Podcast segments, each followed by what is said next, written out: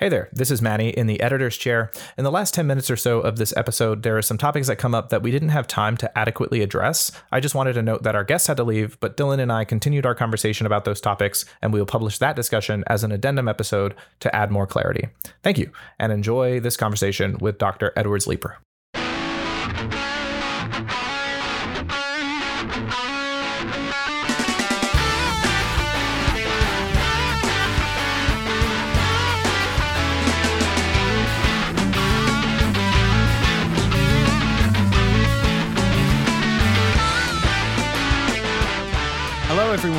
Welcome to A Bit More Complicated, the podcast where you can hear science based discussions about important topics, issues, and problems in society and what we can do to make them better. I'm Dylan Selterman at Johns Hopkins University. And I'm Manuel Galvan at UNC Chapel Hill. Today we'll be discussing social and medical transition for gender diverse people. I think it'd be helpful to frame the conversation around some basic knowledge about the history of transition. Trans people have always existed. But in Western society, they have essentially endured centuries of severe social pressure against many forms of gender nonconformity, certainly transitioning from one of the two general gender categories to the other. In fact, the first medical transition is often attributed to Dr. Magnus Hirschfeld, who founded the Institute of Sexual Research in Berlin the Institute and all its research was burned and destroyed by the Nazis, who claimed that it represented degeneracy and a moral harm to the nation. If you've been following current events, you know that such rhetoric has not fully disappeared and is often at the heart of the modern attack on trans rights today. Despite this resurgence of anti trans ideology, in recent years, for the first time in modern Western history, we have had access to gender affirming care for trans people. This means people can socially transition to a different name, to a new set of pronouns, change their appearance people can also get medical transition care as well, such as hormone blockers, cross sex hormones, and surgical interventions. However, such care is often only accessible by getting past many gatekeepers. For social transition, gatekeepers are the people in your lives, friends, family, neighbors, who might apply constant pressure against transition. For medical transition, gatekeepers are also friends and family, but also policymakers and medical providers. All of this still exists, but society has moved much further to a system where access to gender affirming care is possible, albeit not for everyone. Yes, obviously, we've made significant progress over time, and now we're at a point where there is much better access to medical care for trans individuals and also a greater visibility and recognition of gender diversity. We also recognize some very complex questions about medical ethics inherent to gender affirming medicine, with some unresolved questions about how to best care for individuals who experience gender dysphoria, especially in youth. Here to discuss this topic with us today is Dr. Laura Edwards Leeper, who is a licensed clinical psychologist specializing in gender and professor emerita of the School of Graduate Psychology at Pacific University in Oregon. She works with gender diverse and transgender children, adolescents, and adults. Dr. Edwards Leeper was a member of the American Psychological Association task force that developed practice guidelines for working with trans individuals. She was the past chair of the Child and Adolescent Committee for the World Professional Association for Transgender Health, WPATH, and was involved in the Standards of Care 8 revision. Dr. Edwards Leeper is credited as a pioneer in the field of youth gender medicine in the United States, having served as the founding psychologist at the first pediatric gender clinic in the country at Boston Children's Hospital, which helped bring medical transition options for minors starting in the mid 2000s. Dr. Edwards Leeper has written pieces for publications including the Washington Post. In fact, the piece you wrote for them was co authored by Dr. Erica Anderson, who is a recent guest of our show. So for listeners, definitely go back and check out the previous episode episode, which we published earlier in June, featuring Dr. Anderson. Dr. Edwards Leeper has also appeared on major news outlets such as 60 Minutes and News Nation. Because of her expertise in this area, she is a much sought after source of insight and information. We're very grateful to have her with us today. Dr. Edwards Leeper, welcome to our podcast. Thanks for having me. So, anything else that our listeners should know about your background or your current work? I I don't think so, other than the fact that at this point in time, the majority of my work is um, in private practice, doing you know clinical work with primarily youth, gender dysphoric youth, but I also see patients across the lifespan. Um, so let's start the conversation off with a very broad bird's eye view question. So, what causes gender dysphoria? Well, that's actually that is a bird's eye view, broad question, and I think the way I've come to understand it over the years is that it's not always the same path that leads someone to experience gender dysphoria. So there are certainly people who describe a disconnect from their body or the gender that they were assigned at birth that it seems very intrinsic and rooted in like who they are at a very deep level and you know oftentimes it's persisted for a long period of time and it's pretty severe and it's kind of then the person's like discomfort um, around that. And there may not be any other factors at all. It may just be kind of their general sense of, you know, not feeling like their body is right or their gender assignment is correct.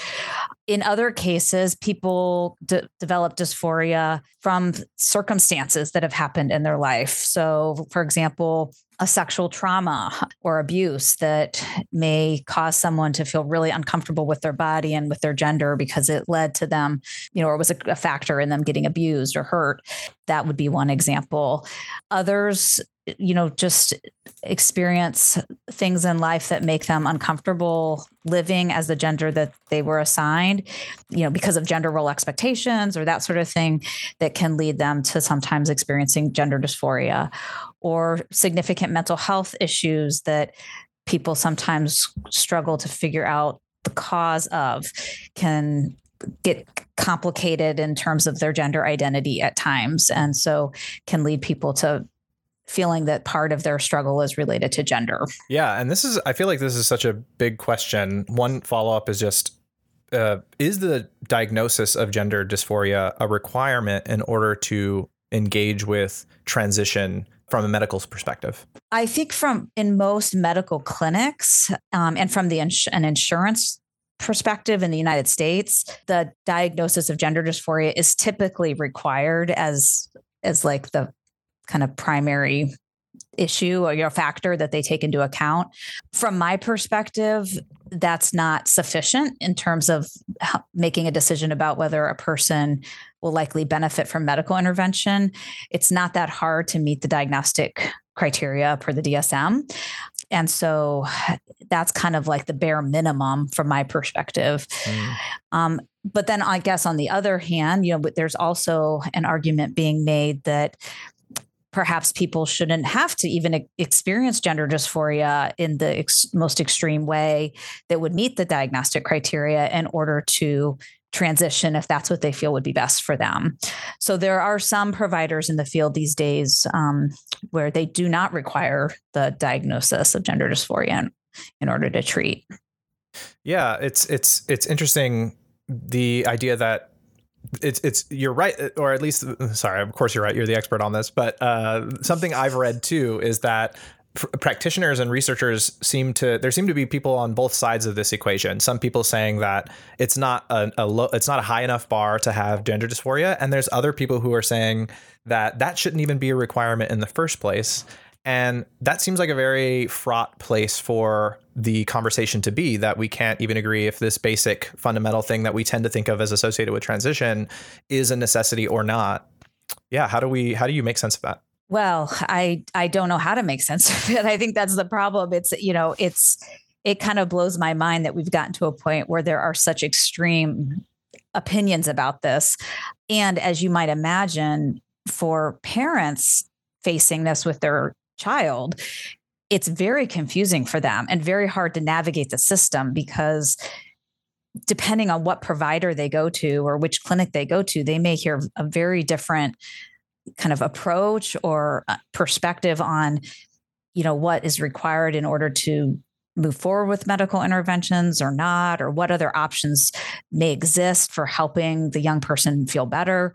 Um, you know it just it varies greatly. So parents are often taken off guard or very confused you know by you know just the different messages they get. Yeah I, one f- uh, f- final follow-up is can cis people who have no interest in getting in transitioning or moving from one gender to the next would you say they also exper- experience gender dysphoria and is is is something like getting a breast augmentation or something like that, or facial mm-hmm. surgery, is that a form of cis people engaging with gender dysphoria, or is that is that is there something wrong with framing it that way? Mm. Oh, that's a that's a tough question. I I mean, I suppose one could, you know, try to make the argument that it's no different if it's somehow tied to a gendered part of the body. Mm-hmm. But historically, anyway, the understanding of someone who identified as transgender and had severe gender dysphoria really encompassed those who eh, felt this so deeply that, you know, many times they felt they couldn't go on living if they didn't you know have the interventions done medically that would alter their body in a way that made them feel more comfortable in their skin mm-hmm. and so when I think about it from that standpoint, that seems very different than, you know, like cosmetic surgery for someone who's just kind of sort of unhappy with, with some aspect of their body, whether it's gendered or not. Um, but I think this is one of the um, topics that some providers are grappling with these days as you know we are now faced with individuals who may not have severe dysphoria but just simply want to alter parts of their body that you know we could consider to be gendered parts and where does that fall mm-hmm. you know and and i think it's it's a, a question that we have not come to a, an answer on gotcha Right. So, as I mentioned in the intro, you are credited as someone who helped formally establish this practice of youth transition as part of gender clinics in the US. And that's a tremendous achievement of modern science. And that work entailed traveling to the Netherlands, learning about what they were doing there in terms of research and actual clinical procedures, what is now colloquially referred to as the Dutch protocol, and then incorporating that into services for children and adolescents here in America. So I'm hoping you can walk us through that a little bit. Like, what is that protocol? Is it tailored differently for people here in North America? And also, you know what new evidence has emerged since the original studies with that uh, first cohort in Europe, and what have we learned since since then? Well, uh, there has been a lot that has changed during that time, both in terms of you know continued research in the field, but also uh, the population that we're treating has really changed pretty drastically. And in terms of the the process and the protocol, the Dutch, you know, protocol that you referred to, when I was trained to understand that protocol and then tasked with bringing it back to the United States at Boston Children's Hospital in 2007, I felt very strongly that we needed to align our process as closely as possible with that protocol because that really was the only empirically supported treatment pro- protocol out there at that time for minors. And so, you know, the Dutch were were following people longitudinally and at that point we're starting to see very positive outcomes with you know quality of life and mental health and all of it but you know the the critical piece to their protocol is the mental health component the the both therapy and family involvement parent involvement as well as a very thorough psychological assessment to ensure that the young person will likely be a good candidate for moving forward with medical intervention. And so that's what I I tried to create in the United States.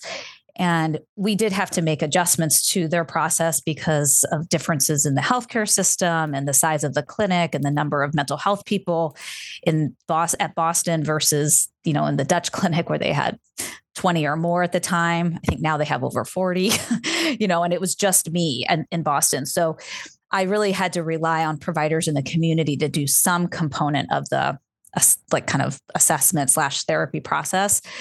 But I did create a more structured assessment process that is not all that different than other kinds of psychological assessments that I was trained to do um, with a clinical interview with the child and with the parents and the use of a battery of measures, psychosocial measures, as well as gender measures that included a feedback session and a report at the end of the whole process.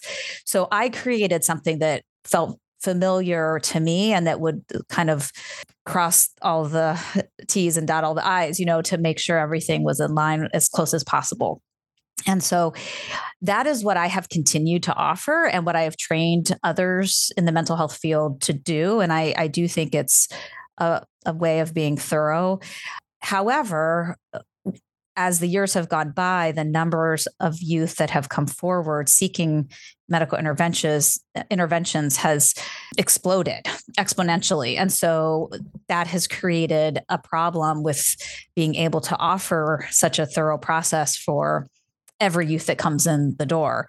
And so that's one reason I think that things have shifted in the field in terms of how you know how clinics are approaching the care which in my mind is really unfortunate because i do feel like it, the gold standard is to have you know both a mental health provider who can offer supportive therapy and exploration and all of those kinds of preliminary pieces. But then in addition to that you know a more kind of structured formal assessment process that you know can pick up on pieces that may not be captured in the therapy process. So these days, it, it, looks very different in many places where in the United States, um, I'll speak to specifically, but you know, most clinics do not have more than one, maybe two mental health providers. Some don't have any mental health providers. Um, and most of them, you know, are not able to offer these assessments in house because they can't possibly do that given the number of providers they have. Um, so the hospitals, unfortunately, have not allocated resources to the clinics in a way that has allowed them to really closely follow the standards of care. Um, and so that's left the clinics with no choice but to rely on providers in the community to do these assessments. And then you basically write some sort of letter or something indicating whether they feel that the young person should go forward with the medical intervention. And that could be okay, except that the assessments that are done in the community by mental health providers vary greatly from one person to the next in terms of what that assessment looks like and what's included in the assessment. There's there are multiple layers to this that have kind of created the problems I think that we're seeing now. So you mentioned the exploding numbers of young people presenting at gender clinics. I want to follow up on that, but also I my understanding is that they're also qualitatively different now in terms of the type of people who are presenting and uh, I'd, I'd like to explore that a bit more. It seems like based on what I've been reading, there's more people with without lifelong gender dysphoria, but something that's you know maybe started in adolescence and perhaps following other life things, uh, maybe major depression, suicidality, eating disorders, etc. So I'm, I'm hoping you can help us unpack that. How how are the young people presenting at clinics today similar or different from the ones originally the the, the population of interest from the Dutch research? Thank you for bringing that up because that is the other big factor I would say that has um, made things so much more difficult these days. Um, yes, the population is very different by and large. We still see the the the patients that we were seeing back t- two decades ago you know the ones who had childhood dysphoria where it persisted through their entire early childhood years into their you know adolescent years who often if they didn't have the option of puberty blocking medication would flip out at the idea of going into their biologically determined puberty um, so those kids still do exist, but that's not the majority of the ones that I'm seeing. And I think most of my colleagues are seeing um, these days. Most of them are coming in already in their adolescent years. Many of them do not have any history of gender dysphoria in childhood. And as you said, a lot of them have significant mental health issues that have started prior to any question of gender.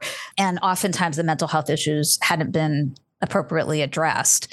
And so then the gender piece just kind of got added to the mix for some reason. And then it becomes very complicated to tease apart, you know, is the gender distress kind of a separate piece that just needs to be treated independently or is it somehow tied to these mental health issues and maybe addressing the mental health issues will resolve the gender dysphoria. So yes, it's very it's a very different population, and in fact, the the longitudinal research done by the Dutch and their protocol that they have that they used early on, you know, and still use required that the young person have childhood dysphoria at least in their the first subset of young people who we've been they've been following over the years. And so they did not include any of these like later onset cases in that data set. So we really don't have longitudinal data on this particular subset like true longitudinal data that some some clinics have collected data six months or you know, maybe up to two years post starting medical intervention but nothing that's really followed these young people up to this point you know that years down the road yeah. So yeah, it's it's a very different group. I'm glad you brought up the data. I'm I'm curious about that, and I wanted to just see what we know about that because I definitely hear the I hear what you're saying about the population changing, and I'm sure from a clinician standpoint, you're seeing it in the clinic. But obviously, the gold standard for understanding if the population has changed over time is, is like a nice peer reviewed study across a large sample of different clinics that are representative of the population as a whole. I'm curious if, if is there no is there studies like that that show that the population today is much different than the population 20 years ago in terms of how long they've persisted in in having gender dysphoria or uh, as you were saying that having these like other issues going on is that kind of documented in a peer reviewed journal or is that more just like your experience as a mm-hmm. clinician? That i'm gonna I, I believe i mean that's definitely my experience as a clinician. I'm trying to think if anyone has really looked at that. Not that i know of off the top of my head. You know i i will add that you know even back when i first started doing this work we did have you know a sizable subset i think around 50% actually we we reported in a paper of young people who didn't have severe dysphoria in childhood, but were coming in in their adolescent years. But the difference was back then that typically those young people they themselves did recall experiencing some gender dysphoria but when they tried to bring it up to their parents it was kind of shut down and you know it was a, right. during a time when there was nothing in the news about trans people like right. no one was talking about it and so you know, parents just were not as willing to explore it or think about it. And so from my perspective, they really, they probably were childhood onset cases back, you know, that, that group. They just weren't allowed to talk about it. Like they weren't, you know, fast forward ahead 10 years, their parents may have said, okay, let's socially transition you, you know, but that just wasn't happening back then. So you know, it's a little hard to compare all of these different ways that it develops for different kids. Mm-hmm. But I will say, from at least from my perspective, back in the 2007 to 2000, I don't know, whatever, you know, several year range, it just wasn't that common for me to see young people who had such severe mental health issues in combination with the gender. And if they did have depression or anxiety, it was very clearly tied to the social stigma around being trans, you know, about the the parents not really understanding, about the school not being supportive, mm-hmm. um, you know, and we would see marked improvement when we intervene with the gender piece. And so it felt very clear that okay this the mental health issues are really secondary to the gender dysphoria. Right these days that's just it's it doesn't go that way. Like a lot of times the mental health doesn't improve after they get the mm. the medical treatment for the gender dysphoria. And you know and the schools and the parents are supportive. So it's not as if the mental health issues are because of stigma or you know it's it really and and the kids often will say themselves you know my depression isn't just because of my gender. Like they'll they know that there's more going on or my anxiety is way beyond just like gender stuff. But for some reason as a field we haven't taken a step back to try to really understand like well maybe we need to approach this a little differently right. you know given the order that things are kind of presenting. Yeah, that's super interesting. I, I, yeah, I, I'm still, I would love to see, uh, or I'm excited, I guess, for the next 10 years of research that is going to kind of explain and, and explicate some of the things that are happening right now and how it's going to improve uh, or change the way we treat trans youth going forward. So I'm excited about that. I was, I hope that yeah. that research happens. I was just going to interject because one of the one of the big problems, you know, and I know that the two of you value research. One of the problems that I see as, you know, a trained researcher myself is that I I don't know that there's really a lot happening in the way of longitudinal research in the US, partly because the pediatric clinics are so separated from the adult clinics. And so what happens is the when the young person kind of graduates from the pediatric care, they get transferred to adult care, but I'm not really aware of clinics that are following people over time, mm-hmm. which kind of seems crazy to me that that's not happening in such a an area that's so political and polarized, and we desperately need research. And hopefully, I'm wrong. I'm hopefully there are places that are following, planning to follow these kids you know, even if they get lost to follow up, they're going to figure out like, well, did you desist or did you like, you know, what happened? Like, why, you know, for those cases, but then also just how people do long term, particularly with this later onset, you know, adolescent group, you know, it's like that's what we really need to understand better is like what, how do those young people fare after starting medical interventions? One one uh, follow up I wanted to ask about, and this is it's kind of in the zeitgeist, and there's this uh, conversation ab- about treatment that is basically f- centered around the likelihood of suicide and given treatment or not given treatment. And I wanted to get your thoughts on this. So there's I think there's like a good faith version of this and then there's kind of a not not as good version of this argument. I think the not as good version of the argument is kind of like you're like you're going to you're going to kill kids if you put up any barrier or uh, if you if you make it at all harder for kids to transition or get access to surgery or whatever. Um, that's kind of a version that I'm curious what you think about that. I, I, I don't really like the framing personally, but I think there's a, a more defensible version, which is just to say that like it seems that our treatments for uh, uh, gender dysphoria and and gender affirming care are helpful at mitigating the risk of suicide, which I think is just framed a bit differently and seems to match the evidence mm-hmm. that I'm aware of. I'm curious what you make of of the risk of suicide and its relationship to getting gender affirming care. Yeah, well, I mean, obviously as a child, you know, provider, um, or any healthcare provider, you know, really suicide is a something to take very, very seriously. And working with a lot of teenagers, you know, unfortunately, right now there is a mental health crisis among our youth, and so there are a lot of young people who are suicidal, and it's it should always be taken very seriously. I absolutely believe that, and I do know that there are some young people whose dysphoria is so severe and you know perhaps they've had to wait years and years to convince their parents that this is what they really need and they just living in the wrong body any longer just feels completely unbearable to them. Um, and so you know i I don't doubt that for a second, you know, and I've had those clients and I've had friends and colleagues, you know, also who I think have experienced that degree of distress. Mm-hmm. But I think the reality is that first of all, even in the standards of care, it's very clear that there needs to be a degree of psychiatric stability before starting any kind of you know hormone treatment or doing any kind of surgeries purely from the standpoint of ensuring that we're getting informed consent, like true informed consent for the person. And if someone is emotionally dysregulated to the point that they're suicidal or they're self harming, can they really give informed consent? I don't know. I mean, it makes me a little bit nervous. And, you know, there have been a handful of cases I've worked with where myself and the team that I was involved in decided to move forward with medical intervention because we were so concerned about the kids' suicidality in that moment. And in every single one of those cases, the kid ended up making an attempt anyway. So it didn't like it didn't mm. alter like their mental health crisis.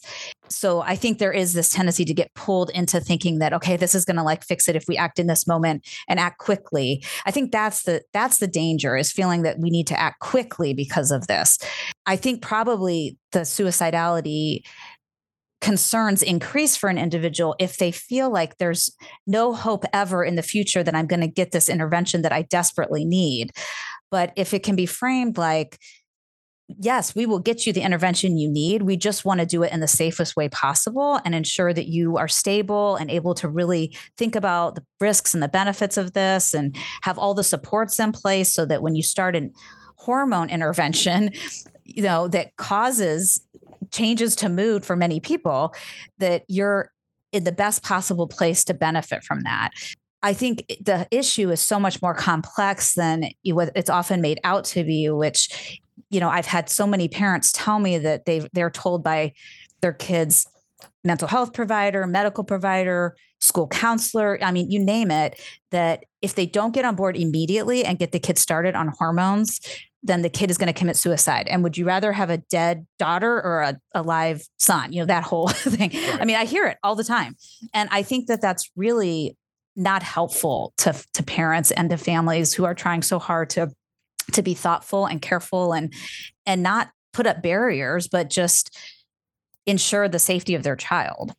Yeah, I think I agree. It's the jumping from a statistic that exists for on average. It's like an average mm-hmm. statistic that's applied to an individual and you just don't you don't really know if what the effect of the treatment will be for any given individual. You just know that on mm-hmm. average like people benefit from this treatment if they have gender dysphoria. And so I think that jump is is one that I agree with you is is not not well framed sometimes. Mm-hmm.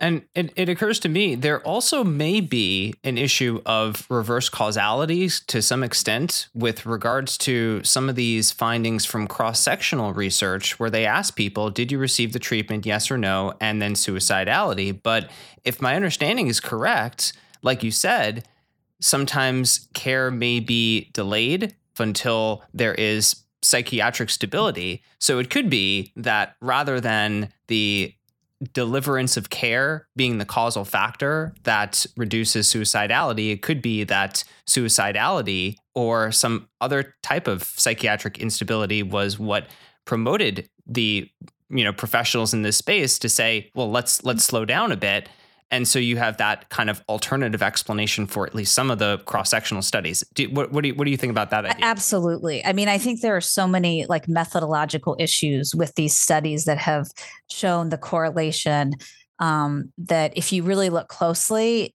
you know there are so many confounding vari- um, variables potentially and other explanations that to just jump to the conclusion that it's like medical intervention quickly equals decrease suicidality eh, you know it's just if you have any background in research you can quickly see that you just can't draw that conclusion necessarily i mean. So yeah i mean i think that that absolutely the way you described it is one is one thing that could be playing a role. Yeah i mean it i think again the other piece that's important is that I don't know that there's research on this, but clinically, a lot of us talk about how when young people or even it doesn't have to be young people, like anyone who's like been wanting medical intervention finally gets it, especially if they felt like they had to wait some time, there is kind of a honeymoon period often where initially, even for the first year, they may feel really good. And, and sometimes parents will say, you know, I think that they feel good because they finally got what they've been wanting. you know, this is what they've been pushing for and fighting for, and they finally got it. So they feel good. And so that I'm sure does decrease like suicidality and improves mood and mental health for a period of time.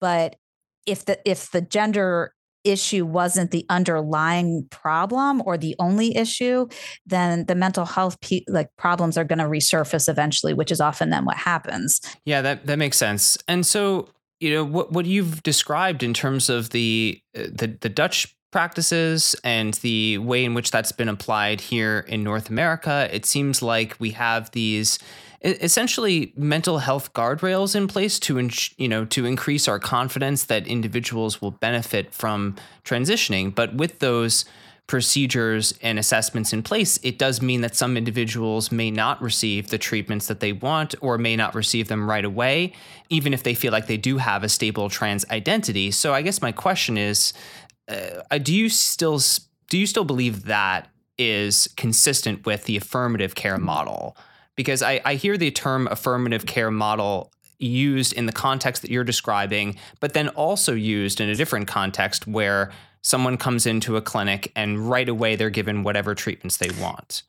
Yeah. So the whole language around all of this has been really frustrating, and specifically with the affirmative language as well as the exploratory language that has now recently come about because i mean the re- the reality is when we started using the term affirm it really was intended to mean kind of the the opposite of conversion therapy. Like, you know, we wanted to do something that was going to help the person be who they truly felt they were and not force them in a direction, you know, not force them to only be their assigned gender or whatever. So, and the, the process of like the affirmative model, if we want to call it that, in the early days always in, assumed that there would be exploration there would be therapy there would be gender exploration there would be you know in uh, making sure that the young person had realistic expectations for what the medical interventions were going to do. And just to be very very cautious and and thorough. So the fa- the reality that affirm like the affirming process um, has come to be now known as kind of blindly affirming where you know maybe there's no mental health involvement and there's no assessment and and it's really very medical like it's really it's completely tied to the medical treatment mm-hmm. um, when many people talk about it you know is frustrating to to me having like watched the field evolve and knowing how we intended it to begin with and so it's tricky i mean i still call myself an affirming provider but i've i've started to include the word exploratory in that just because i think that both are, are critical. There is now an exploratory uh, organization like a gen- therapy, a gender exploratory therapy, or a therapy, I forget what it's called exactly. But and you know that that group does focus on gender exploration, but they also don't tip as far as i understand don't feel that medical intervention is appropriate for any minor and so i don't align with that either you know mm-hmm. that's not where i'm coming from so so I've just decided I'm going to use both of the terms together to describe uh, it until I come up with a better word for what what it is that I feel like I'm doing that's kind of like taking both into consideration. So, when you have these major medical organizations in countries like the United States saying that they are behind the affirmative care model, what do they mean by that? That's a really great question. I mean, I think that if you asked any of them, you know, they would probably never say that the mental health component wasn't important. But I'm not sure okay. if they, you know, if they necessarily like truly value and understand how important it is. Like from my perspective, it is the most important piece of the entire thing, which is what the Dutch modeled. Uh, you know, oh, you know that. I mean, their process was all about the mental health assessment and therapy and at the sort of like the last part was possibly medical intervention for some like group of the of the kids coming in and that is just not the way it's approached in the United States it's very much a medical focus you know and for all kinds of reasons that we can speculate about you know it, it, the things move more quickly here. Like people you know want to move things along faster. And the thought of having to to wait and i'm not talking necessarily just about patients but i think you know the medical system do, we don't want long wait lists and we want patient satisfaction and um, all of that. And so i think there's a lot of pressures on the providers and the clinics that are trying to provide good service to follow the hospital's expectations. Thanks yeah, I feel so. It feels to me, and please correct me if, if you feel like you don't agree that this is where the conversation is at, but I feel like a big part of the disagreement between maybe the the two groups of people who are all affirming in some sense that they want to like help people. They don't want to they don't want to push people into like uh, conversion therapy. They just want to let people see, explore, however you want to frame that. I think everybody's on that same page. It's just a question of like, how do we do that? And I think one of the mm-hmm. big uh, debates here implicitly is like about informed consent, bodily autonomy, and paternalism, and and different ways that people have uh, framed the issue around those those things. And so, like, just for the audience, informed consent just is basically the model that most of us engage with the healthcare system with often. You come into the doctor's office, you say, hey doc i have this issue they run a test or so but at the end of the day they tell you here are the potential risks uh, for the thing that we're going to do. Here are the potential benefits. You get to make the decision as as the the patient. And maybe you'll run into some stuff with the insurance like what they'll cover or whatever. But if you're just like paying out of pocket for procedures generally you can just kind of get something. Like if you want to get a breast implant breast implants you can just get them. They'll tell you the risk they'll tell you the benefits and then you can engage with it. And that's just like informed consent. It's also a form of bodily autonomy right? Like I have a body. I can do what I will with the body. I can engage with the medical system and do what I want with it. And then there's this older view of how medicine has historically worked, where we kind of have this paternalistic view where the doctor knows more than you and they're going to make decisions for you about your body and what happens with you. Um, and we've kind of moved over the years away from that system of more paternalistic mm-hmm. medicine. And so I think a lot of people frame all of this in those terms, right? Like, especially if you compare trans people to cis people, right? Because cis people can kind of just, there's a guy out there who has deformed his face so he looks like a lizard.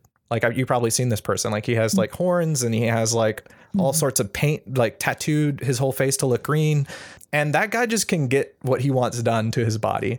But a trans person who mm-hmm. wants to like have themselves just look like the other sex let's say like being uh, being born a, a male and they want to transition into having a, a gender presentation that is female then then we have all of these guardrails and we have these these issues and and we have a whole conversation around like should we let them basically and some people say that that's an imposition on trans bodily autonomy where we don't do that mm-hmm. with cis people and i'm just curious mm-hmm. uh, yeah are we having that conversation with adults or with kids though because i imagine for adults we we we have pretty much the informed consent model for like you said you know pretty pretty much all the treatments that people want. But i no nobody nobody's saying that a 16 year old should get the lizard surgery right? Like that's, that's right well, that's, so that's so let's deal with adults and kids kind of trying to do both at the same time. I think in the terms of adults there are people who say even an adult like trans mm-hmm. person needs to go through therapy, mm-hmm. needs to engage with a process that's more drawn out than simply getting mm-hmm. access to treatment.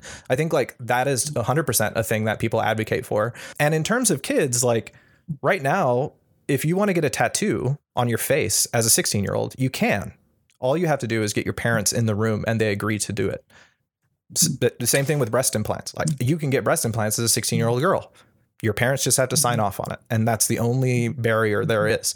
And so we do have a, a bodily autonomy thing. It's just through the permission of the parent for, for kids. But we're kind of not that's not the thing that we're talking about now because we're saying like sure you need the parents to agree but also you need to go through this long process of us verifying that you are an acceptable candidate for these treatments and so yeah, I, I, really want your reaction to mm-hmm. this, Doctor. Doctor. Yeah, yeah, I have a lot of reactions to it. I mean, I do think that that part of it is absolutely there's a difference between the adult care and the the adolescent or child care and that's one of my biggest points i try to make to people that i as a child adolescent psychologist who knows a lot about development across the lifespan including the emerging adult slash older adolescent years, the 18 to 25 years of age.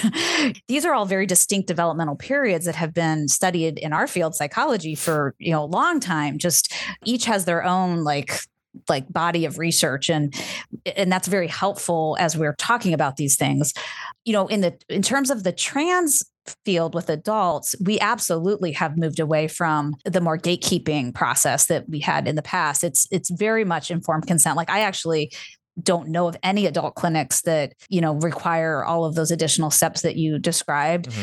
You know what's kind of interesting is if you think about the role of psychologists in the medical field for other kinds of medical necessary medically necessary treatments or yeah i mean in some cases i guess they're medically necessary like an organ transplant or bariatric surgery. I mean there is informed consent and there is autonomy but there's also a recognition that you know these are pretty significant right. you know surgeries. And so they do have a psychologist typically do an assessment prior to make sure the person's ready for it they understand they truly can give informed consent that they can understand all the implications.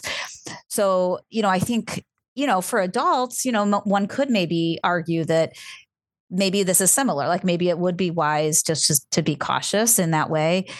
I myself do not tend to practice that way with adults. I do fall more on the the end of you know you're an adult you're in, you know you're autonomous you should be able to make these decisions for yourself i think it gets tricky with the young adults particularly the ones that have complicating factors such as significant mental health issues neurodivergent um, kinds of mm-hmm. complications mm-hmm. even the standards of care are clear that you know with some young adults we do need to approach it more like we would with an adole- younger adolescent because of some of these complicating factors um, so so there there is that piece but if we move now to the 18 you know the under 18 year olds i feel very strongly that we need to approach it differently. And you know because that stage of development is is just so complicated for so many reasons. And um, when we do any kind of assessment for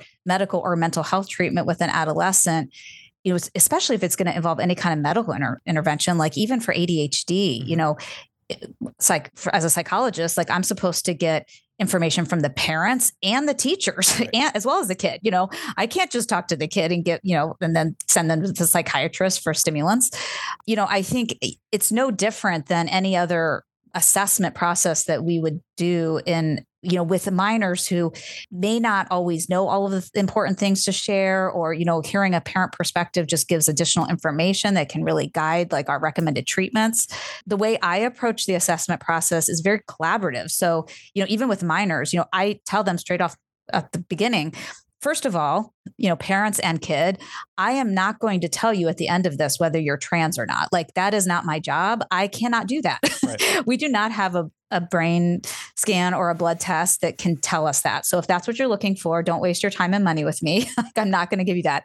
Second thing I'm not going to do is give you a red light or a green light for going forward with medical intervention. I am not in I'm not comfortable being a gatekeeper.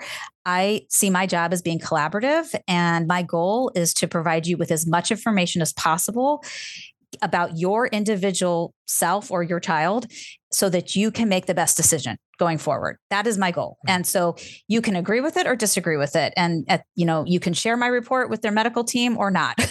At the end of the day most clinics right now you know a lot of places in the united states don't require a big assessment mm-hmm. so you can probably just go in and tell them what you want to tell them and if you want to start medical intervention they will probably start you right. in some places minors as young as 14 don't even need parent consent to, to start medical interventions for gender affirming care. So th- they don't really at this point need me, even though the standards of care do say that this kind of process should happen. Gotcha. And so, you know, I just don't approach it in that gatekeeping kind of way. And to me, it feels like if as a parent myself, this is what I would do. you know, this is what I would want if I were a parent dealing with this. And so I feel like it's only fair to offer that same kind of service to parents who are seeking the best treatment for their kids. Thanks for helping us mm-hmm. think through all of that stuff. I have a very quick side question for you about that as we're talking about the distinction between young people and adults, putting aside the legal distinction between those who are over 18 and, and under 18 just in terms of developmental psychology like what do you think is the real age of maturity for people? Sometimes i hear these yeah, I, I see these headlines like people aren't really adults until mm-hmm. their late 20s or even their 30s so in in thinking about this specific topic that we're talking about or just in general like what do you think about that? You know i, I think it varies so greatly from person to person. I mean, I I absolutely have had 15-year-old clients who were so mature and so thoughtful, so insightful and introspective and and really able to think through all of the factors that go into these decisions including fertility, you know, which is a really hard one for young people um, and so that those kids do exist. And uh, you know uh, that makes my job a lot easier you know when it's a young person. And that's and also why i'm not in favor of the bans for minors receiving medical care because i don't want to take that care away from mm-hmm. those who are you know it's so clear that it's going to benefit them and they're mature enough to make the decision. On the other hand you know i've had you know 21 22 23 year olds who are still struggling. You know, they're still they're not like moving into adulthood. They're not meeting all of the the milestones that we would hope. You know, being able to drive, like living away outside of you know moving away from home getting through college or you know keeping a job i mean you know really struggling to kind of make that developmental leap and also just not as insightful or stable from a mental health perspective so you know i i i see a pretty big range and it's it's not always you know it's not based on chronological age you know i think by and large definitely like the older a, a person gets on average you know, I feel more and more comfortable as someone gets older and making these decisions. You know, I feel a lot more comfortable in general with a 17 year old starting hormones than I do with a 13 year old. You know, every case is different. And I, and it does go back to why, you know, I think an individualized approach to this care is so so critical. And in my mind, the only way we can offer individual individualized care truly is if we do a thorough assessment of each kid mm-hmm. and really understand all of the factors that are going on for that individual child and then make suggestions and you know bring up concerns for that particular child um, individually is i think the and unfortunately i think that's you know at this point in time that's the only way i know how to do it and i recognize that that does not solve the waitlist problem the access issue it doesn't you know and i'm i don't have a, yeah. a perfect answer for how to solve that because I think there are so many complicating pieces to that too like why you know how do we get enough how do we get enough people trained to offer these thorough assessments and and how do we convince hospitals to put money into these clinics? And how do we convince the medical providers to value the mental health piece you know more than some of them do? You know there's so many barriers i think to like really moving this in a direction that i think we need to be moving it in.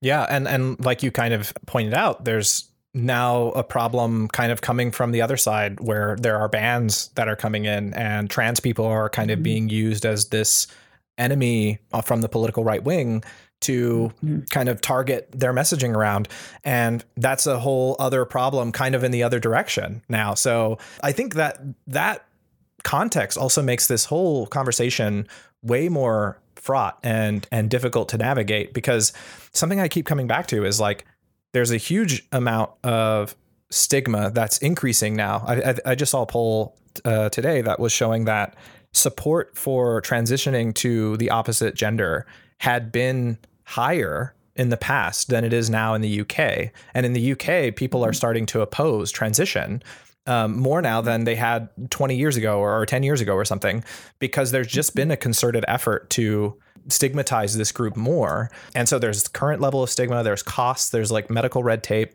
there's a lot of effort that goes into this. There's a whole right wing campaign against trans ideology, quote unquote.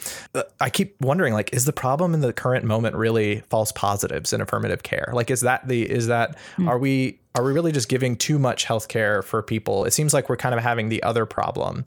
So uh, mm. it's interesting like the kind of advocacy you're engaged in given that context and I, I am curious how you think about your role in the conversation given what's happening on on the political right wing yeah well you know let me back up for a minute and just say that it's so interesting to hear you describe where you think like why you think there's been this increase in people kind of opposed to trans care in the UK, you know, and and maybe other places too, being sort of this conservative agenda. I'm not doubting that that's playing a role in it. I mean, I would put money on it that that's a part of it, but I I honestly think that the other huge piece that often is is not captured by the media is the number of parents liberal parents, mind you, that are kind of waking up and appalled to see what is going on when they have a child who's coming out as trans because so many kids are identifying as trans these days and so mm-hmm. you know this is happening across the political spectrum like and most of the parents i talk to are actually you know, you know, the most liberal of the liberal. You know, they're like they live on the West Coast. They, you know, vote for Bernie Sanders in the past. You know, I mean, these are the most liberal people, and they are starting to speak up and they're smart they're smart and resourceful you know these are doctors and lawyers and you know whoever engineers i mean they are doing the research and they are recognizing that okay wait a minute like this is getting really complicated. Like, why are we seeing such a huge increase in these kids? Like, why is half of my kids' class identifying as trans? And why, when I go to the my local gender clinic, am I do I feel like I'm as one parent put it going to a timeshare pitch you know like it's it's not it being presented in a way that they're you know where we can offer a more comprehensive approach or there's these other ways we can handle the dysphoria. It's just like medical medical medical. So my sense is that in addition to the conservative agenda i think that there are you know it's, it's kind of shocking really but and like more and more people who are kind of in the middle, left leaning, or even more extreme left leaning, who are recognizing that there's a problem. And if their child is impacted by this, they're going to start being vocal about it.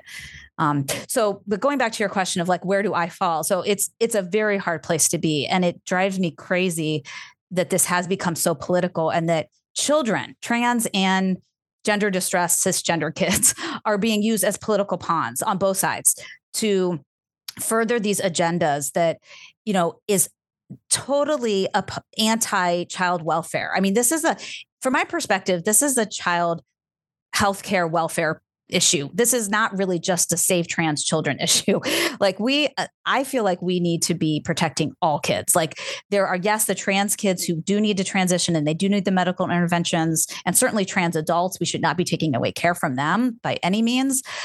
But we also have a lot of confused cisgender kids or cisgender gay kids. I think you articulated well some of the fears that people that aren't just on the political right, like you said, are kind of distributed across the political spectrum, although maybe concentrated on the political right and then smaller numbers on the political left. But again, it really depends on what country you're in. I think in the UK is a particular case where the kind of thing that I'm talking about is distributed across the political left and right. Mm-hmm. Just to be clear, the the polling I was referring to was from the British Social Attitude Survey from 2016 to 2022, um, and so they in in 2016, support was at 60% for the question, Do you support allowing people to change legal sex? And now it's at 30% for support. And oppose was at uh, around 25% in 2016, and now it's about 40% oppose. And so I think one of the things you articulated is there is the perception about you know how bad the clinics are or the how widespread being trans is but I think if you look at the polling data for, you know, asking people how what what uh, if they're trans or or gay, they're still really really small numbers. I mean, the perception that half your class is is trans is just not bearing out in any of the peer reviewed data that we have. It mm-hmm. is a mm-hmm. perception that people have, but it's incorrect. And I think like the the incorrect the incorrect perceptions that people have seem to me to come from kind of a media environment that is feeding a set of false beliefs about uh, trans people. And that is leading us to a situation where people want to change policy, not because of facts, but because of perceptions that don't match the facts that we know about these groups of people. Uh, another thing that people perceive is that there's all these kids who are regretting transitioning and stuff. And to be sure, there are detransition people who regret engaging with the system, but that is true for literally every medical procedure that we have in medicine, right? So there's a group of people who, if you get knee replacements, they regret getting a knee replacement, and that the the the rates of regret for knee replacements are very are much higher than they are for transition mm-hmm. and for engaging in gender affirming care. So I think I, I agree with you that there is this like distributed perception, but I, I guess that's part of the the thing I'm talking about is that there seems to be this like set of propaganda um, for political purposes to spread things that are not based in peer reviewed facts, but instead are mm-hmm. meant to scare you and, and make you oppose this mm-hmm. small group of people who really just want to have access to healthcare. But I'd love to hear your, your thoughts to that. Mm. Yeah, I would challenge that a little bit. I mean, I it, just from the standpoint that what I see happening is that there is a truth to these some of the stuff that we're talking about so like you know, maybe not the majority but close to half of like a class like identifying as gender diverse in some way that doesn't mean they're all doing medical interventions you know but but that right. like the number of young people who are questioning their gender or changing their pronouns or changing their name. Sure. You know, I hear this over and over and over from the parents, from the kids, from the teachers, you know, you know, it's so I I think that things like that are a reality. I also think that there's a reality to clinics not always providing the best care, not ever intentionally like i want to be really clear about that you know i i think that clinics are doing the best they can um, given the limitations that they have and the, the, with resources and whatnot as we're talking about. And there are some differing opinions about the approach to care. So you know it's just different different ways of approaching it. So there you know we have to address that i guess. But um but i think what then happens is that these realities which yes are not you know we don't have research on yet or like the detransition literature is in its infancy i mean right. we're learning more and more every day about that but i do agree that those are then used as scare tactics right. i think uh, but i don't think that that yeah so that's you know very unfortunate that that you know the right wing or whoever is doing that but I don't think that that just because they're using it in that way means it's not happening. Right. right. You know, I, I think that's where we have to be kind of careful that, and I think that's what I see happening, uh, uh, occurring among my colleagues sometimes is, you know, if it's a Fox News headline, people don't read the article. You know, I've started to read those articles some now, and I'm not I'm not a big Fox News person, but sometimes I read some of the the right wing, you know, media articles and it rings true for what I'm seeing, you know, and so I they paint it in a way as a scare tactic, which yes, I I don't agree with that doing that, but I also don't agree with the left doing that, which they do also, you know, with the suicidality stuff right, right. and whatever mm-hmm. else. So, you know, but so how do we have these conversations in this fraught political period where no you know people won't even read the opposing side if you want to call it that because they'll immediately be assumed to be you know a republican or a democrat if they you know even acknowledge that there may be another side to the story mm-hmm. it's really difficult it's made the field i think kind of you know, we're kind of at this like stalled moment in being able to move forward because we can't even have the conversations. People are terrified to speak up. My colleagues continue to be afraid to speak up, or their hospitals won't let them speak up because the hospitals don't want to get the heat. And so the conversations are happening like in whispers, like among, you know, a few people here and a few people there, um, which is not going to ultimately, I think, help move things forward. And eh, you you don't even have to go looking at you know various media outlets. I mean, I, I'm looking at a Gallup poll. This was from last year, showing twenty just under twenty one percent of Gen Z identifying as LGBT, compared to two percent of baby boomers.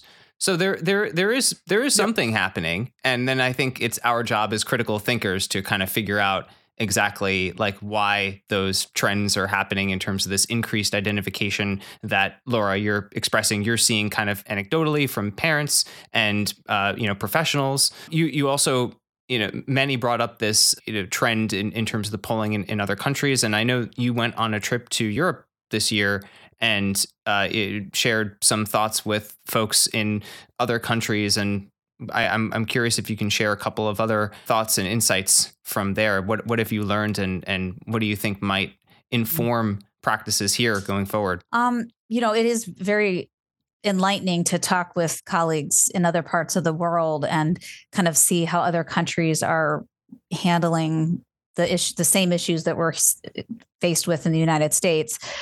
And you know, what I'm really learning is that that more there are more and more countries that are making the decision to slow things down to require research. If there's going to be medical interventions done with minors, there needs to also be a research protocol so we can actually be, be more closely following the outcomes.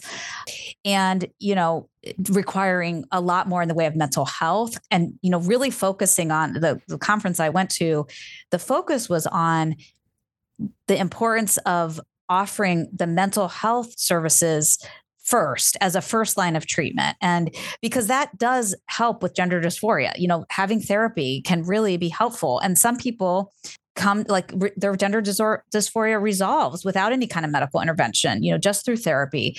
And that's not conversion therapy you know so these are people who are experiencing right. dysphoria but really probably would not wouldn't benefit from medical medically transitioning but they have to have time to figure that out and so therapy can kind of help them figure out what path is best for them and you know i think that what struck me the most in talking with colleagues in some of these other very progressive countries like finland and sweden and you know the uk and others they are very focused on the well-being of children you know they have that's a value in it with it held strongly within their culture cultures and um you know so, and they're not there's not as much of a political force in some of those countries that's kind of dictating the conversation or making it so impossible to have these conversations. So my sense was that they are really able to step back and look at the research and like more critically think about what's happening and talk amongst themselves and you know and just you know take a moment to try to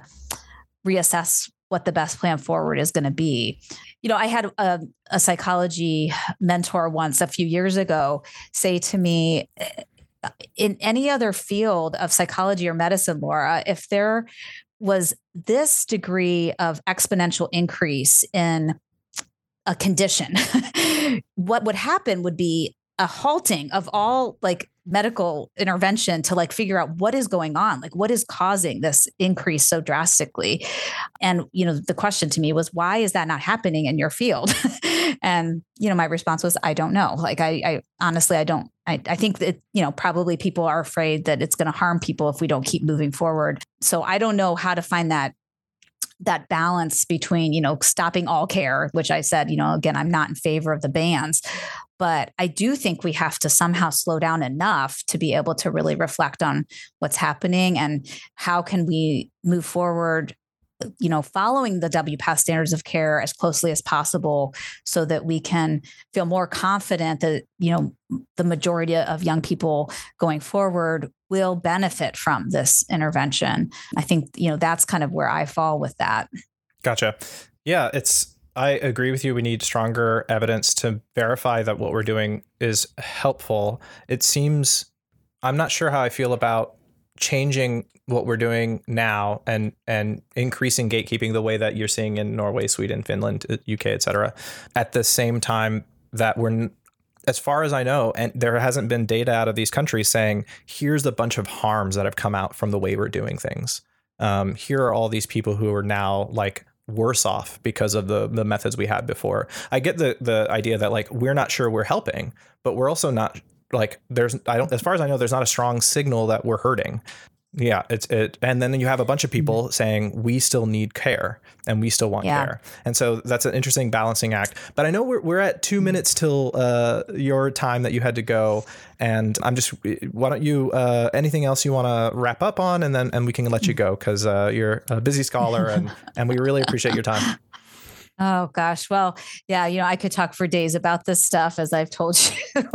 and you know, I I love that point you just made because I think that is what's so difficult, you know, is we don't we don't have research at this point that shows tremendous harm right so eh, eh, you know i i understand the you know desire and I, I feel it myself like to not completely stop care because i i i'm positive that we are helping people some people. Like i know that there are people being um, helped. I wouldn't be in this field if i didn't feel that way. Like i wouldn't have brought it to the united states and you know as part of the team and i wouldn't still be doing it if i didn't believe in it.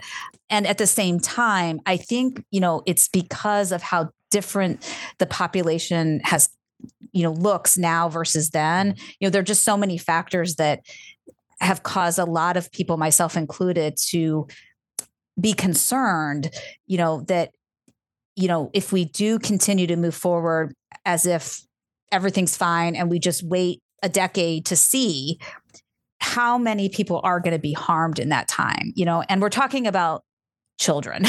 so I think that's another thing for me. I just have this like kind of, I guess, bias that I, I do care about children greatly. And, you know, I don't feel like they, you know, I, I feel strongly that they rely on us as adults to look, look after their well-being and be the ones in the room to make these decisions about their health and their you know medical health mental health and so i think we have a responsibility to just you know be as thoughtful as we possibly can be about you know what what we're doing whether it's slowing things down or not you know and so mm-hmm. i think that's that's a challenge and i you know i just want to be really clear that i am I, my whole goal is to help young people thrive mm-hmm. you know in their lives and as they go move into adulthood and into their you know into their adult lives. And so I think by helping them through their childhood, whether it's with transitioning, you know, because they're trans and they're going to benefit medically, or by helping them address their mental health issues so that they can thrive as the gender they were assigned at birth, or if it's helping them figure out that they're non-binary, you know, and they're going to be most comfortable somewhere in that area, you know, I mean, um, in that identity, I think, you know, that's, that's my goal and to work with the parents so that the parents can support them through that process. Mm-hmm. Well, Laura Edwards Leeper, thank you so much. Thank you for joining us today and for being patient with us and for continuing all the work that you're doing. It's so important, and we wish you all the success going forward. Thank you so much for having me. This has been a great conversation. Yeah, thank you.